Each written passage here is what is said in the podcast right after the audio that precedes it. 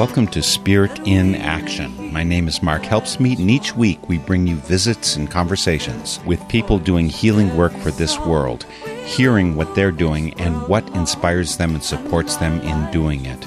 Welcome to Spirit in Action. I was reading my monthly copy of Friends Journal last week and ran into an article entitled, Before My Life Matters to You, Let It Matter to Me and I Was Hooked by Rodney Long Jr. and his thoughtful reflections, so relevant to the search for a better future addressing racism and related issues in the USA. Rodney Long's years in social work, therapy, and in dealing with drug addicts, and his firsthand experience as a black man in Akron, Ohio, all inform his perspective on race issues. And we have the great good luck to also be joined by Selika Lawton, who has joined us on Spirit in Action a couple times previously. Selika does a lot of wonderful work. Among those works, she is a professor at University of Wisconsin Eau Claire in history and in women's gender and sexuality studies. Her service to the community is extensive and invaluable, with work on several boards and as part of Uniting Bridges. As an African American originally from New Orleans, her insights are perfect for today's discussion.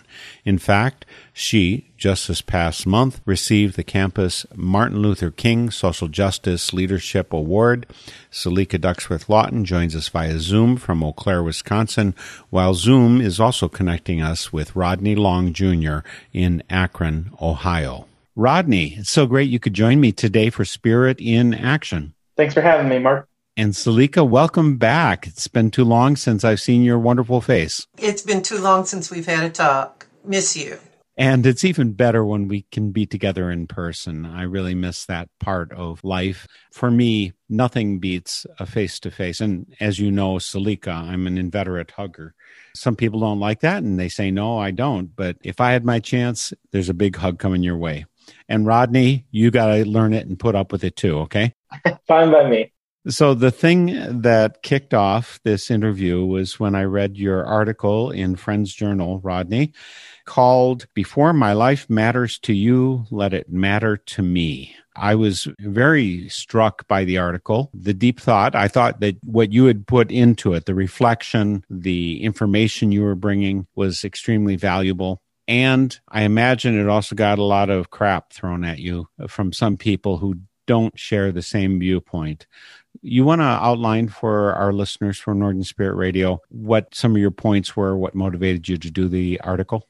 What I was trying to convey was that the place I come from and the way I grew up, I had a lot of people who were trying to do for me and my community without me and my community trying to do some things too. And, and as I became a part of the Quakers, I saw that they were doing a lot of that too good work, necessary work, but it, it really felt like work was being done for us rather than work that we were being invested in a lot of times. In the article, I'm, I'm always kind of nervous, if I'm being honest, to speak openly about some of these things because what I really wanted to convey was my community, the people in my community have to want to fix the problems of our community before we look outward for someone else to fix the problems of our community. So I was trying to convey that in the article, and that's always really tough to do to say, hey, I'm trying to say this in a caring, loving, thoughtful way and it's not to blame anybody. I just want us to be responsible for us rather than looking for someone else to be responsible for us. And some of the points that you made, Rodney, were you talked about children born into unmarried mothers. You talked about a lot of the violence that happens in black communities, that blacks are the biggest killers of blacks. I think is one of the points. And I've heard those points from, shall we say, the right wing, from people who are, I think, saying, no, there's no problem. You guys be quiet. That's clearly not your perspective. So, could you talk about what those kind of facts that have impelled you to take the risk of speaking up?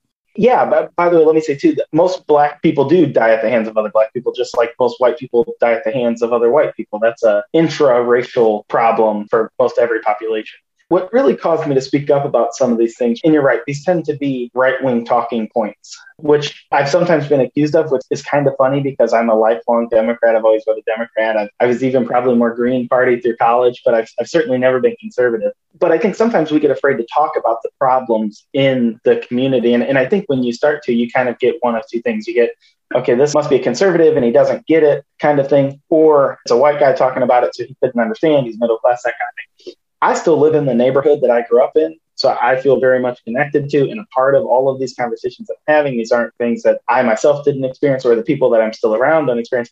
I won't say that that is the case for everyone, but in my experience, this is the case. So when I look at my neighborhood and I see, we'll start with kind of the single parent motherhood among Black children. The Brookings Institute did a, a, study a few years ago on what it takes to move forward on the socioeconomic ladder. And it, and it tends to be things like don't have kids out of wedlock, don't go to jail, you know, some of these, these types of things.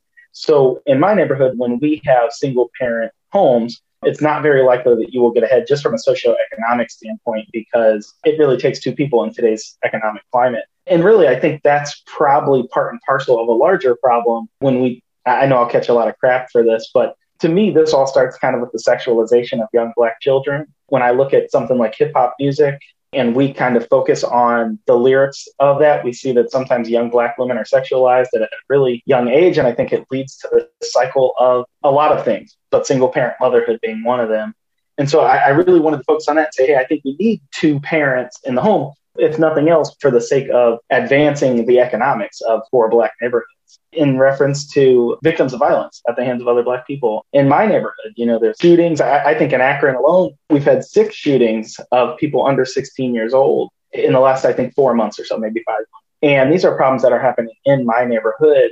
And I'm saying we have to do something about this. You know, the only people that are going to fix these problems are us. If we look for someone else to solve them or wait for someone else to solve them, they're just not going to be solved. And so I think that's something we have to take a look at as a community and start having some difficult conversations and say, we do have to kind of evaluate the way we have relationships in this community, the crime in our community, and why we might or might not be speaking up to police or uh, acknowledging that when we allow someone to commit this crime without speaking up, that we're contributing to it, that those, some of those kind of all of that information is, I think, really valuable to be able to look at and to put on a broad palette as well. One thing that I want to caution our listeners from is I don't think that this automatically defines what Rodney Long is saying we should do about it he's trying to tease out the facts that maybe he'll go into the mixer of how we come to a solution. But I wanted to make sure that our other guest today, Selika Lawton, who's very active uh, both with ACLU and she's teaches at the university here in Eau Claire. She's a history teacher at the university and uh, she's also with an organization called Uniting Bridges is this organization that you can track via Facebook. I have a link on northernspiritradio.org. So I would love to have your input on what we've talked about so far, Selika. Well, you know, I'm from Louisiana. I grew up in between Slidell and New Orleans, and I've done time in Columbus and Los Angeles. My husband is from South Central. And let me say this New Orleans is the national leader for murder in the United States. It's not Chicago and has been since 1993. So I want to contextualize a little bit of what Rodney is saying. Because, yes, you know, blacks are more likely to kill blacks, whites are more likely to kill whites, Latin are more likely to kill Latin. And if you look at the figures, that's the majority of what's going on. The biggest problem, though, with Black people have always tried to help ourselves. We have always been in self help. You know, my mom was a vice president for the Urban League, for the National Urban League. My father was a teacher. I work with the NAACP now. We've always fought for ourselves and we've always had to police ourselves. The problem is when the criminal justice system will not help us and actually penalizes us for doing that and actually robs us of our wealth it's pretty difficult to engage in self help. There's limits to self help. And as someone who grew up in the 80s hearing the self help mantra, I, I know from experience that you have to have self help with a certain level of anti corruption. When in 2015, a crackhead tried to break into my mother in law's house, coming through the front door, my father in law scared him off with a rifle. And I asked her, did she call the police? Because, you know, we had to pay to put some bars on and stuff, and we wanted to do the insurance. You can't do the insurance without police report. Her response was, we can't call the police. They'll trash our house and they'll make up something or falsely accuse us to arrest us. She's in 77th Rampart, and the police there have been proven to plant evidence and to work for the drug dealers. So here in Eau Claire, where I live, I can look to the police to help me. In South Central, the police are allied with the criminals. And when the police are allied with the criminals, that makes it very difficult if you're a law abiding black person to be able to protect and defend yourself. A black person who defends their home with a gun from an intruder is still seven times more likely, even if it's lawful, to be convicted by a white jury. You had two juries in Texas where a black man defended his home from a home invasion. A white man 100 miles away defended it from a home invasion. They dropped the charges for excessive force against the white man in the exact same situation. They kept them for the black man. So disparate treatment by a corrupted criminal justice system that works with organized crime in our neighborhood is a problem. When you add to that that disparate enforcement of the law robs black communities of wealth, that black communities are more likely to be overtaxed, black communities are more likely to be petty over policed, but things like murder are less likely to be cleared. Again, because of that corrupt connection between big city police and organized crime drug dealers. You saw the exact same situation in the 1910s in Italian neighborhoods and in German neighborhoods in the United States. It's not new. This is the result of corruption. It's easy for us to say that black people should fix black people's problems. And we've always fought to do that. But when our own government comes after us and helps the criminals to hurt us, that's a problem. You know, in Minneapolis and in Milwaukee, and I'm working with Milwaukee, when white criminals came in to burn black businesses, the police did not chase them out. Who was it who chased them out? Black people with guns. That was NAACP and Unicorn Riot. In my home in Louisiana, when the Klan would come rolling through, the police didn't protect us. We protected us. And we still have to protect us. So, on one hand, we have a problem with yes, there's a set of lower class blacks, and I call them sellouts, who engage in criminal behavior against other blacks because they know they can get away with it in this system. And you're afraid to go to the police because you will be penalized in multiple ways. In my home in New Orleans, the DA is actually putting the material witnesses in jail and holding them in jail longer than the people who are the criminals. So we have this system that's it's stacked against you. It's really stacked against you. And when you add that we have a divide, I'm living in a hyper white environment. Rodney's living in a hyper black environment, a segregated environment. That segregated environment is going to have a very different set of problems than mine here. Mine here is going to be the Klan. In his segregated environment, it's going to be organized crime, they're two different environments. So we can't just say black people need to, black people need to. We have to be very nuanced and we have to be very deliberate in how we have this conversation. You know, even as we talk about single motherhood, it's not that these women want to be single mothers. It's that by shipping jobs overseas, the inner city has been deprived of jobs. Where the white rural is today with the meth problem, is where the inner city was in 1990. You have to have jobs for people with high school diplomas so that young men with high school diplomas see something to invest in the community and feel like they can be married. Right now, we have a set of young men who don't even feel like they can marry because they don't feel like they bring anything to the table. I'm going to ask Rodney to jump in now. Thank you. Some wonderful points. And I don't really want to debate here because I think that all three of us want the same goal. And I don't see anybody as being oppositional to the other.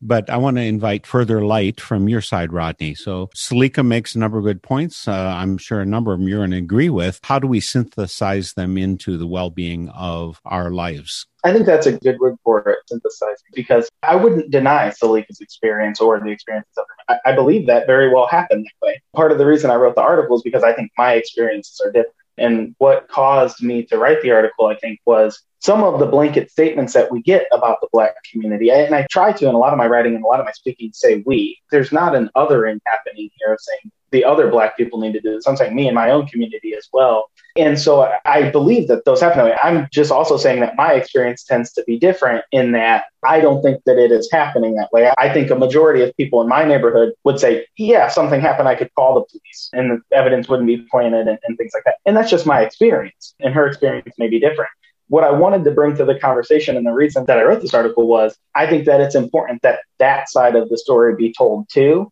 that not every experience, similar to what Selika described, is happening for Black people. That not every Black person feels afraid to call the police or like they are being treated that way or that kind of thing. I, wanted to say, uh, and certainly to a group like the Quakers who does so much social activism work, this isn't the experience for everybody. And there are some people in our community who might look at it differently. And the way we approach that may look differently, but we all want the same thing we do all want the same things. We want to have a safe community. We want to be treated equally. We want to go to the bank, and if we have the same credit score as someone white, we want to have the same access to money. In many ways, you have to look at the black community has really only have started as immigrants in 1972. We're in that third generation since integration. And yet, we still, as Rodney is saying, there are some communities that are a little ahead, and there are some communities that are not. In big inner city areas like Columbus, like Los Angeles, like Milwaukee, you have a giant problem with corruption. And it's not just racial corruption, but the easiest way to see it is in the segregated areas where the corrupt officials feel that they can get away with it. That's where you see it. But my experience in Eau Claire is going to be different. Rodney's experience in Akron is going to be different. And I don't want to demonize Black people who are living in an inner city like South Central because we do have some Black people who I have delivered the butt kick to plenty of Black students. So, what Rodney is saying and what I am saying is not in opposition but we are really looking at multiple audiences. Does that make sense? There's different audiences here for it. Makes sense to me. I'm pretty sure that all three of us believe very strongly about the injustices that exist with respect to racial disparities. That is to say, there's a wealth disadvantage that people with African heritage carry because the discrimination has been there for some hundreds of years. I think that we uh, agree that there are racist laws that exist in many places, a number of which have been decreased or eliminated or to some degree have been moderated. I, it feels like this past four years, though, is maybe uh, some of that grew even greater. I don't know. That's my feeling about it. During the Trump presidency, there was more permission for racism to some degree, but I'm still not sure if the laws are better or worse. And I want your input, your experience, your firsthand experience. I'm doing this as a white person. No one's ever mistaken me for a black person. And both of you clearly have some European blood as well as African blood. So depending where which group you're in, you could be judged to be black or white or some mixture that people don't find you part of their circle, right? So, anyway, uh, Rodney, I'd love some more input from you about number one, is there a problem with racism? And number two, how much of that is worth demonstrating about? Are you, are you saying that really start at home? The bigger problems are at home. 50% or more of the problem is right here in my neighborhood. Sure. I, I mean, I, I, think we could all agree that racism exists. I, I, don't know that there would probably be anybody that would deny that today, that, that racism exists. I think where I probably get in trouble a little bit, maybe part with people in ways, is to the degree to which that's a problem. And again, I'm only speaking for myself and my community in Akron, Ohio. I do believe that as a Black person in Akron, you are afforded all the opportunities that any white person next to you would have. I, I, actually live in a pretty diverse community. My daughter goes to Akron Public Schools. That's a pretty diverse school. You have schools like Buchtel CLC, which are, are literally 99% black. You'll, you'll find a few white people. To schools like East, which are literally 50 50. So I, I, we live in a pretty diverse community. And I would hearken to say that the kids that go to those schools would find it hard to identify what racism looked like to them. And they would probably even say that it doesn't happen at their school. I, have asked some of the kids and they've said that black, white, and, and just out of curiosity, anecdotally kind of said, Hey, what's your experience here?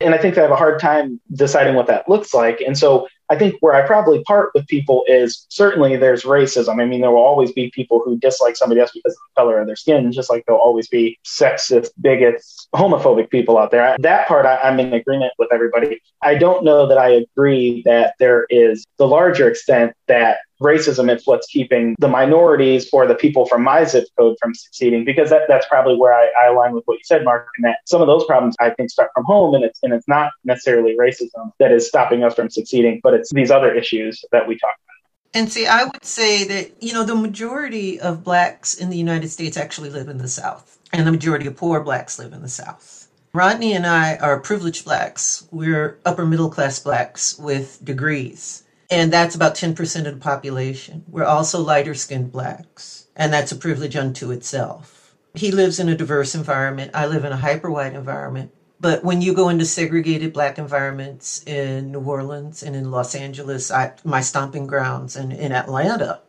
it's a very different animal.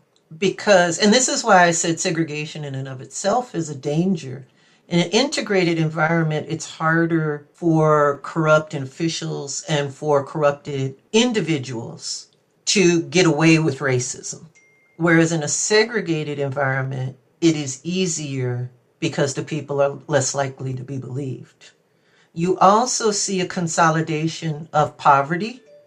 And when you have segregation, it's easier to target a community for corrupted practices like refusing to give those people services, refusing equal access. My segregated community in Slidell had open sewers until 1993. They wouldn't do that here because if they did that to blacks, they'd also be doing it to whites. Now, in New Orleans, I admit I would be part of the elite. My children would go to all black Catholic schools. They would go to Xavier. They might go to Harvard. I have relatives who've gone to Harvard. But I'm also aware that three blocks from where I went to high school, which was McDonough 35, the segregated school, still in 1981, for the black elite was a school for the black kids for the projects, John McDonough.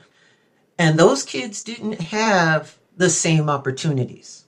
While we share a skin color, and to prejudiced whites, it doesn't matter how, you know, assimilated I act, etc within these systems, our class matters. Rodney is talking about really, in many ways, a segregated community in Akron, and that he's living in the diverse, integrated part. But I've taught those kids at Ohio State as a part of the Young Scholars Program. There is a segregated set of communities there where dysfunction becomes normalized and where you have some governmental programs that I'll be honest have perverse outcomes. If you are on welfare, you can't have a man in the house, you can't be married. If you get married and you have two smaller incomes, you can't get food stamps. So we have perverse incentives in the programs that are meant to lift people out of poverty and encourage them towards self help. And those perverse incentives prevent poor blacks and, to be honest, poor whites here in Eau Claire. So some of it is race and some of it is class and some of it is geography and some of it, I'll be honest, is skin color because darker skinned blacks have a harder time in the United States.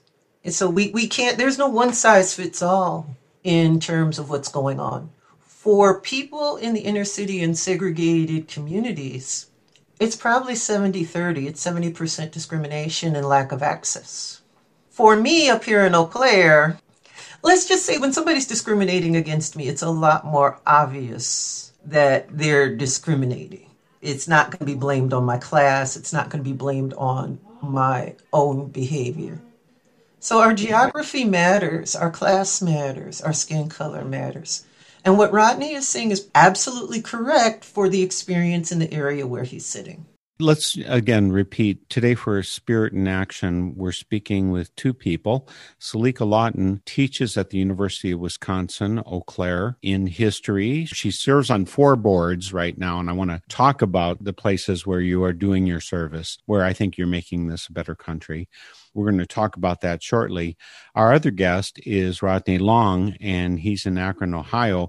And I think some of your experience is particularly important here, Rodney, and that is you work in social work. You're social work mental health counselor as well.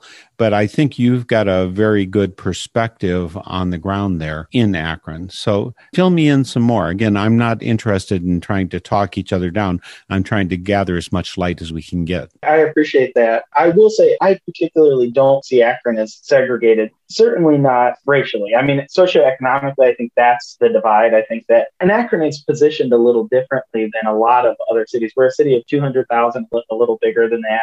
And we are just now starting to form neighborhoods. You typically only had sides of town, north side, east side, south side. You didn't really have neighborhoods. That's really just starting to come shape. And so what you had was you had neighborhoods that had money and the neighborhoods that didn't have money. And that was it. And, and the kids who were from the neighborhoods that didn't have money felt the same regardless of whether they were white or black.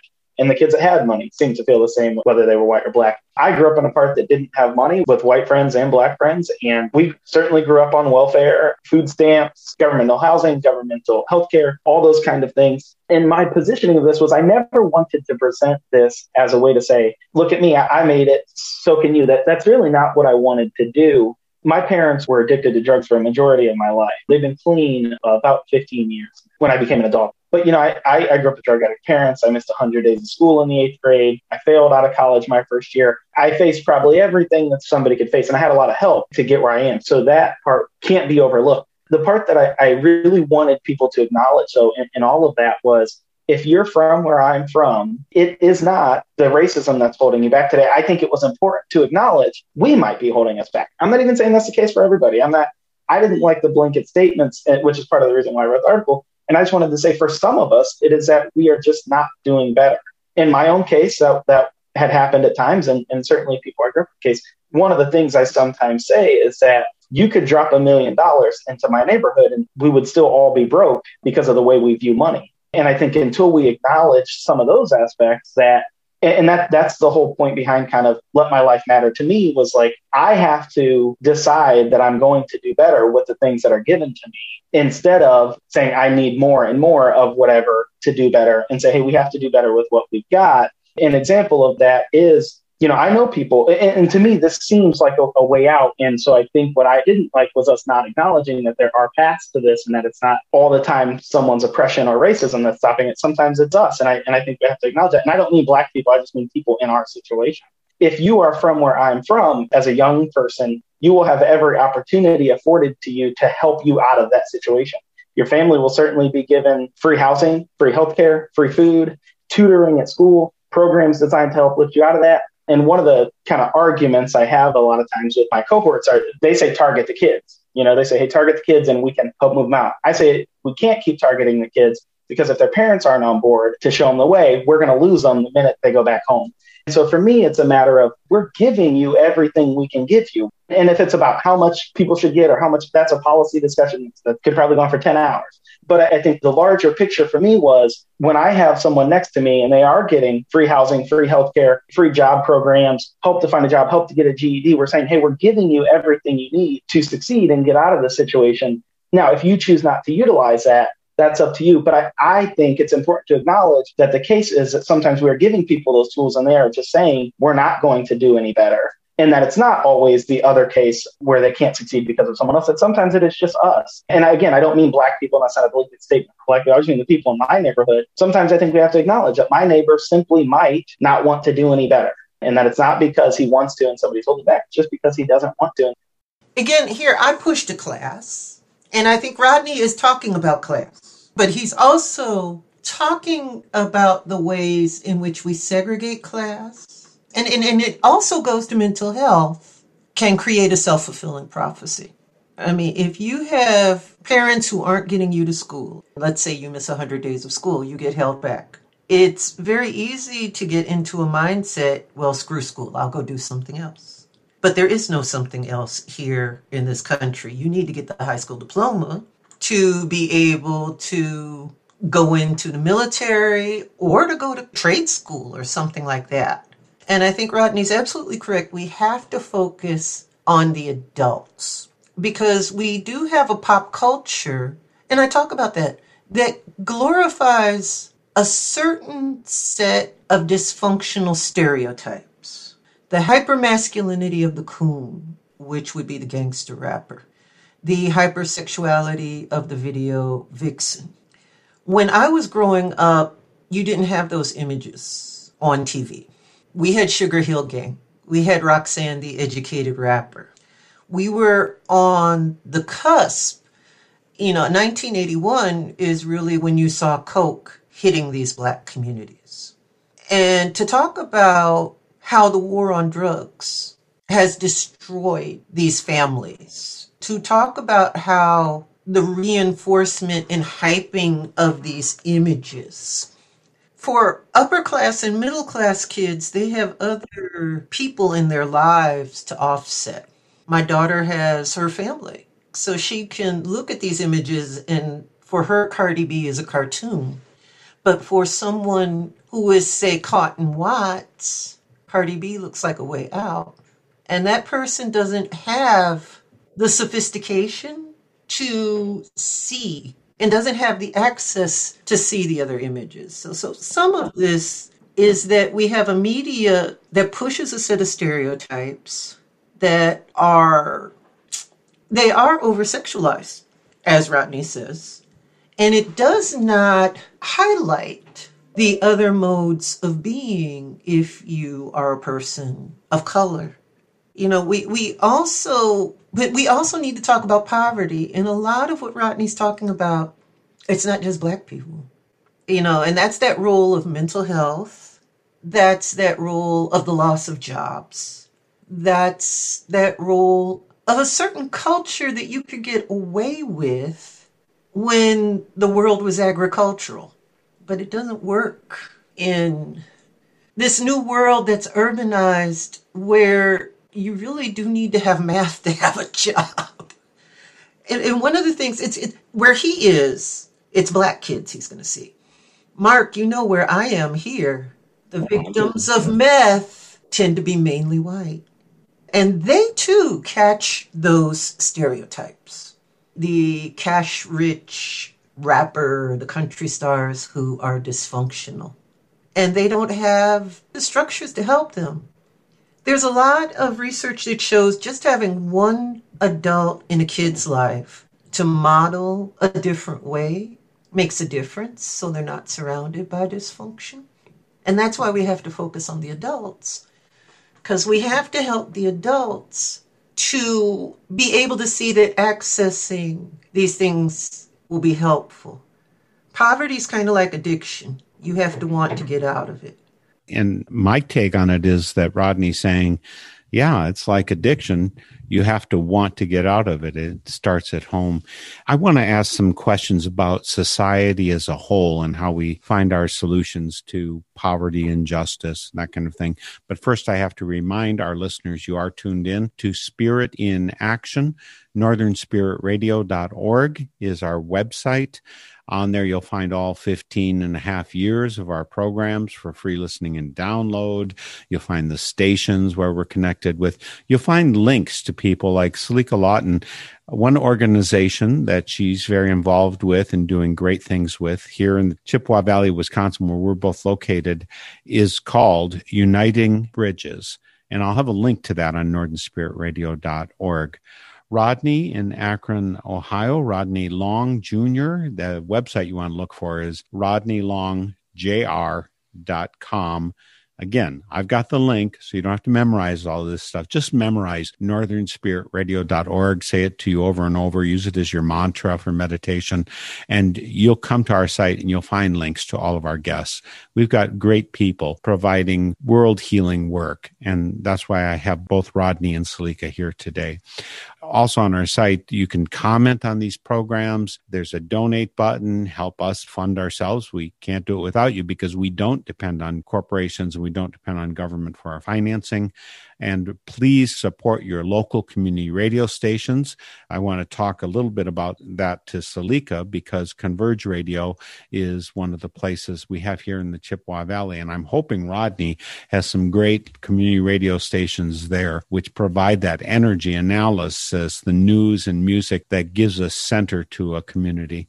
There's some 42 stations that carry our Northern Spirit radio programming nationwide please support them by getting the news out, by building community is one of the best things we can do. And that speaks to an issue that I'd like to bring up now for both of you. And I would like Rodney to comment on this first. And that is, it seems to me that one of the important points in your article, again, I read it in Friends Journal a few days ago. I read it and it struck me. The article was called Before My Life Matters to You, Let It Matter to Me. One of the items that you addressed in there, Rodney, was victimization culture. That is to say, people can say, I'm a victim. And when people think of themselves as victims, it seems to me that you're saying, and that I've experienced myself, people become disempowered. They depend on other people for solutions. They don't take the power that they possibly could have if they think too strongly in that direction. I've also heard people speak in a very different way about that, that victimization is really about I'm going to take my power. So that's one thing. But I, I think that uh, in terms of unwed mothers or drug use, there's a fair amount of that free floating in the culture in this country, not just for blacks by any means. Already, Selika was referring to meth addiction in this area, which isn't a black addiction. And the crack epidemic of 1980s and so on, they tend to be connected with certain cultures but in fact, they're free floating in the air in the United States about how we are able to or not able to deal with problems. And so, Rodney, I've just rambled on for a long time. Could you ramble more cogently than I did? I can try. Yeah, I mean, I, I think, and, and I may have mentioned this too, I, I don't think these problems are unique to Black people. I live in a zip code that is very integrated and diverse, and I see just as many white kids go through these things as I do Black kids. And I think that the addiction comparison to poverty is, is very similar.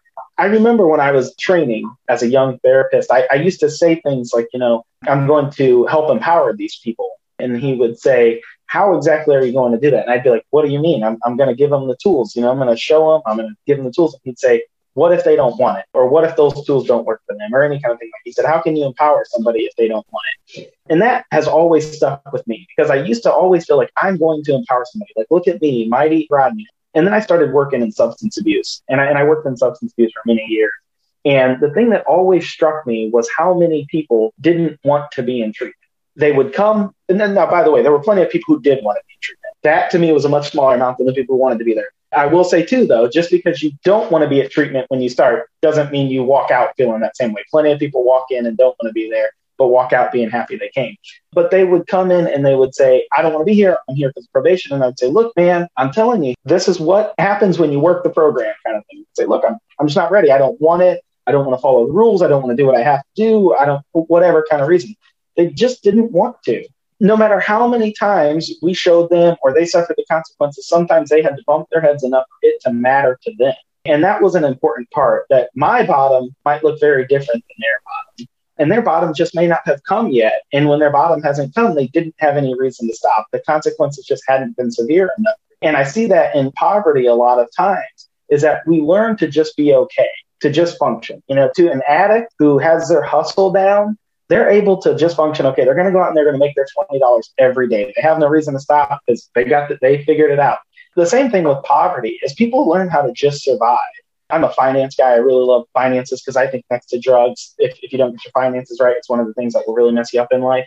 And one of the things that kind of always bothers me about the poverty socioeconomics is how we spend money in poor neighborhoods. You know, we will certainly go out and buy $150 shoes, you know, as if it's nothing. We will buy an iPhone on payment plans, you know, uh, things like that. And no matter how much you might tell somebody, hey, if you save the 30 bucks a month that you save on your iPhone, that's an extra 400 bucks a month. If you don't buy the $3 coffee every day, that's 21 bucks a week, you know, $84 a month. It just may not work for them because they just may not be in a place where they want anything to change because changing is going to be a lot harder than what they're doing now. They've just got comfortable where they are. And so I think it's a matter of what reason do I have to change? And I see this in counseling all the time. If somebody doesn't have a reason to change, to them, they just won't. And this is kind of like when somebody is overweight and they want to lose weight. And again, I'm generalizing a little bit for the sake of time in this example, but for a person who's gotten to a certain weight, I, I would I have a buddy who's about three percent body fat naturally, and I kind of hate him for it. But I would call him and I'd say, "Hey man, I know I'm gaining weight. You know, I'm only 180. It's not that bad. You know, uh, maybe I'll just accept that." And he'd say, "No, don't accept 180 because the minute you accept 180, you're going to accept 190." So then I'd call him when I was 190 and I'd say, "Hey man, maybe it's not so bad." He'd say, "You're going to accept 200 and 210 and 215, and next thing you know, you're going to get to a weight that you don't want to be at because you kept accepting what you didn't want to, but it was just easier than changing." And that's what I see in poverty and addiction a lot of times. The alternative is doing something that's really, really hard. And I'm not here to judge anybody for when they're ready to change, but it's just so hard to do the opposite that we've gotten used to being poor, barely making it. And we say that's a whole lot easier than challenging myself to do what's necessary to make it something different. I want to explore something about the overall societal values. And for both of you, I'd like to explore the religious values that undergird your point of view. Selika, do you have some reaction to what Rodney has just said?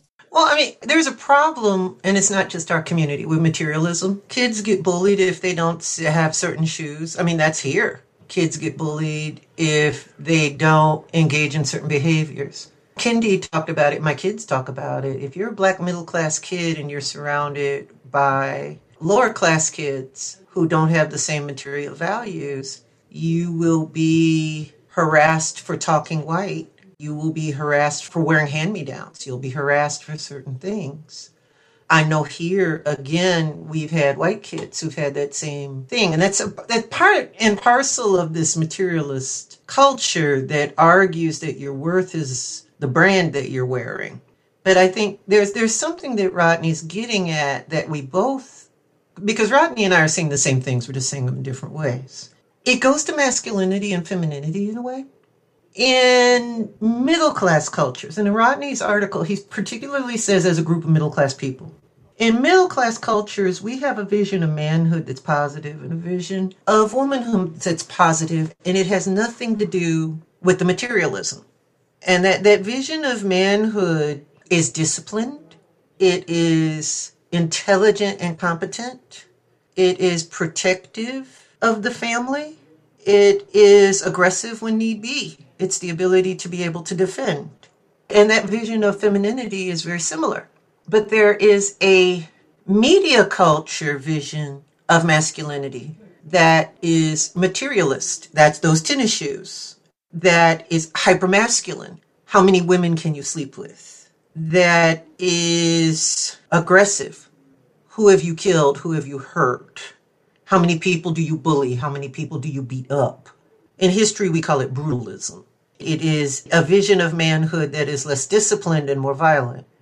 For the femininity, it is how sexual are you? How sexy are you? How much money do you get from men? What do you wear? Are your nails done? If we want the more bougie version of both of them, are you wearing the expensive suit and driving the expensive car? What do your nails and hair, and do you carry a Dooney and Bourke bag? When I worked in DC, I ran into the more expensive one. I was wearing Payless shoes. I was on the metro. This one woman looks me up and down, and she's in the elevator with me. And, you know, we get up there. She thought I was a secretary. And then they introduced me to this is Dr. Ducksworth. She'll be the analyst on this project and project lead. Turned out she answered to me. So we have a cultural issue with masculinity and femininity. That has nothing to do with trans or anything like that. It is how do we support in people these positive ideas? Because I think what Rodney's seeing with the people who don't they, they don't want to let go of these luxuries. It's because they see that as the manifestation of them having worth. And we need to give them a different vision of having worth a different culture that recognizes their worth not because they're wearing big, ugly Yeezy shoes, which will never show up in my house because I think I've got a car that's probably worth as much as those shoes. My son's driving it. you know, how, how do we help people to be at a place to be able to hear what Rodney is saying. And yes, we are not taught finances in the black community. While there is a fetishization of entrepreneurship, there's not really a discussion about investing. There's not a discussion about if you have savings, how do you use them? The older rural people know how to use that. And Mark, you might know this the envelope method of saving, where you have an envelope, you put cash in for rent. They know how to do that. And they know how to put some money aside in the bank for a little, but they're kind of afraid of banks because it's still the 1930s. You're talking about us old people. but they, in this world, there are certain times I'm going to have to buy somebody that latte to get the job done. I can't just not have the lattes because a lot of the work I do gets done in a coffee house. You know, if I've got the Chamber of Commerce guy there, yeah, I'm buying him a coffee. But that's an investment. And we are not taught, and this isn't just the black community, we are not taught what is an investment and what is an appreci- depreciating asset. A car is a depreciating asset. A new car is a waste of money because the minute you run it off that lot, half the value's gone. But for some people, you look at LA car culture, fronting in the car is very important to your self worth. So we need to figure out ways to help people across race. It's not just one race, it's cross race to be able to see worth within a culture that is not linked to materialism. Let me make a statement that I would love to have your input on. I, how do I say, I'm happy. No, that's not exactly it. I count myself fortunate that I was not born black in this culture. That with my same intelligence, drive, creativity, I think that the racism that's inherent in the air in the United States, almost every place, and may I don't know if that's true in Akron, Ohio, and New Orleans, and everywhere equally, but being black for me, with everything else the same within me, I think would have been it, it, would have presented challenges. There would have been not equal justice given me, not equal privilege given to me, not equal listening given to me, that kind of thing. I think that that's true. That's my understanding that systemic racism does exist in this culture. So everything else the same. My skin's dark versus it's light as it is, or hyper white as my beard makes me look now.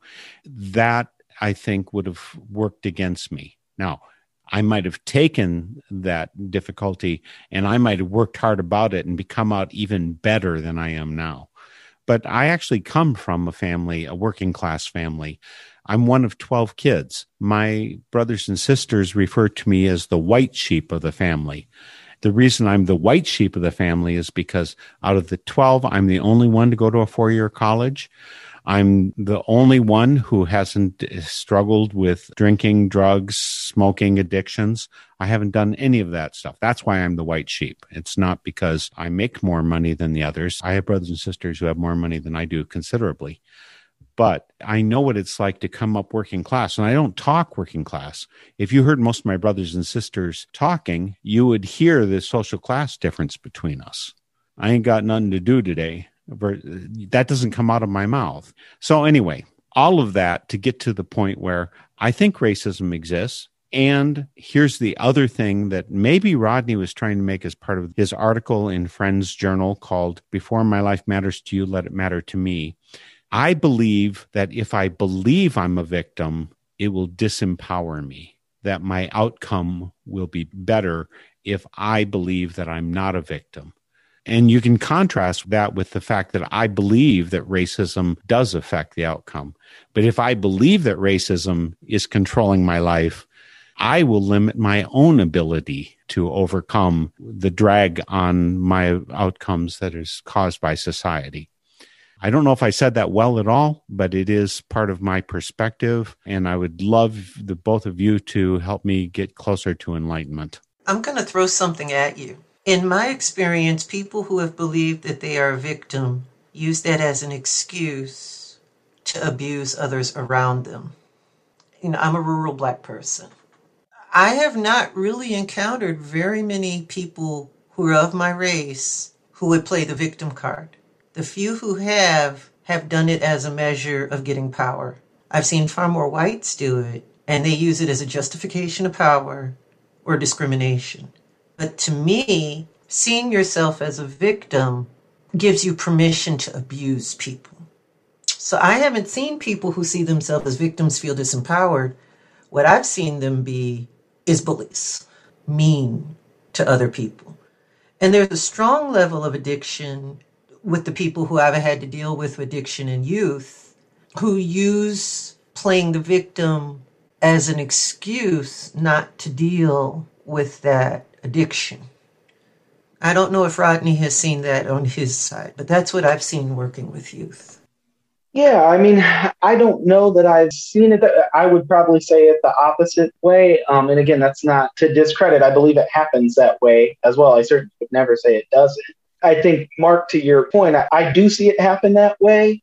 In psychology, we call that labeling theory. You know, it tends to be a self fulfilling prophecy that if I tell you you are, you tend to live up to your expectations. If I tell you you aren't crap, you start to believe you aren't crap.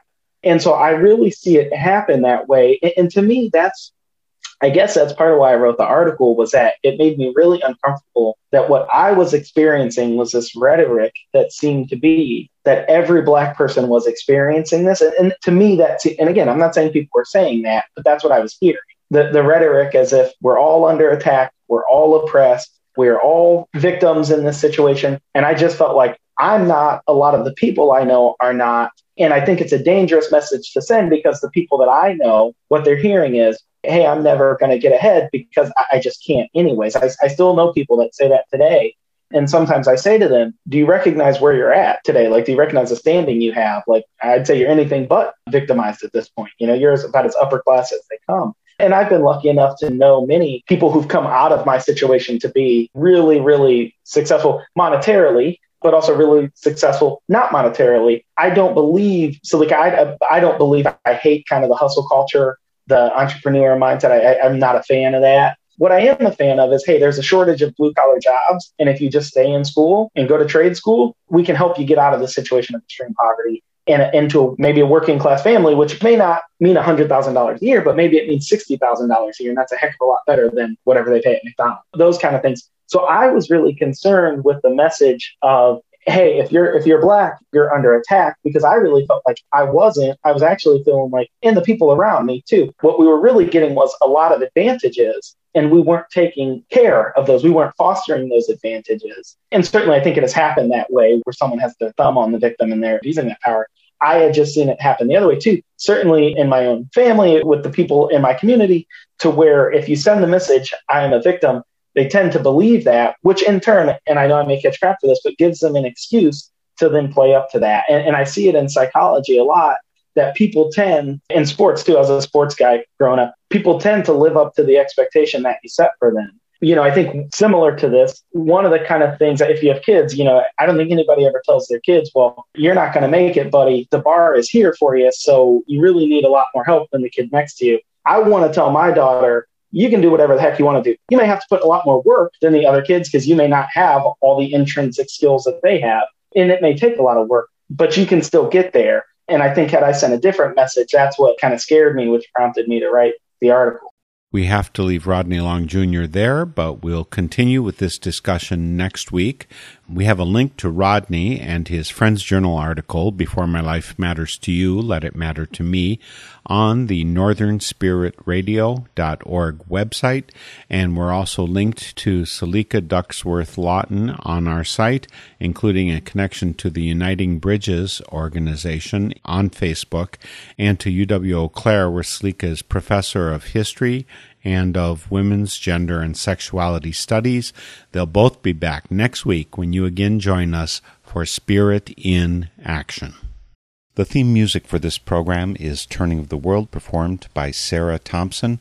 Check out all things Spirit in Action on northernspiritradio.org guests, links, stations, and a place for your feedback, suggestions, and support. Thanks for listening. I'm Mark Helpsmeet, and I hope you find deep roots to support you to grow steadily toward the light. This is Spirit in Action with every song. We will move this world along, and our lives will feel the echo of our.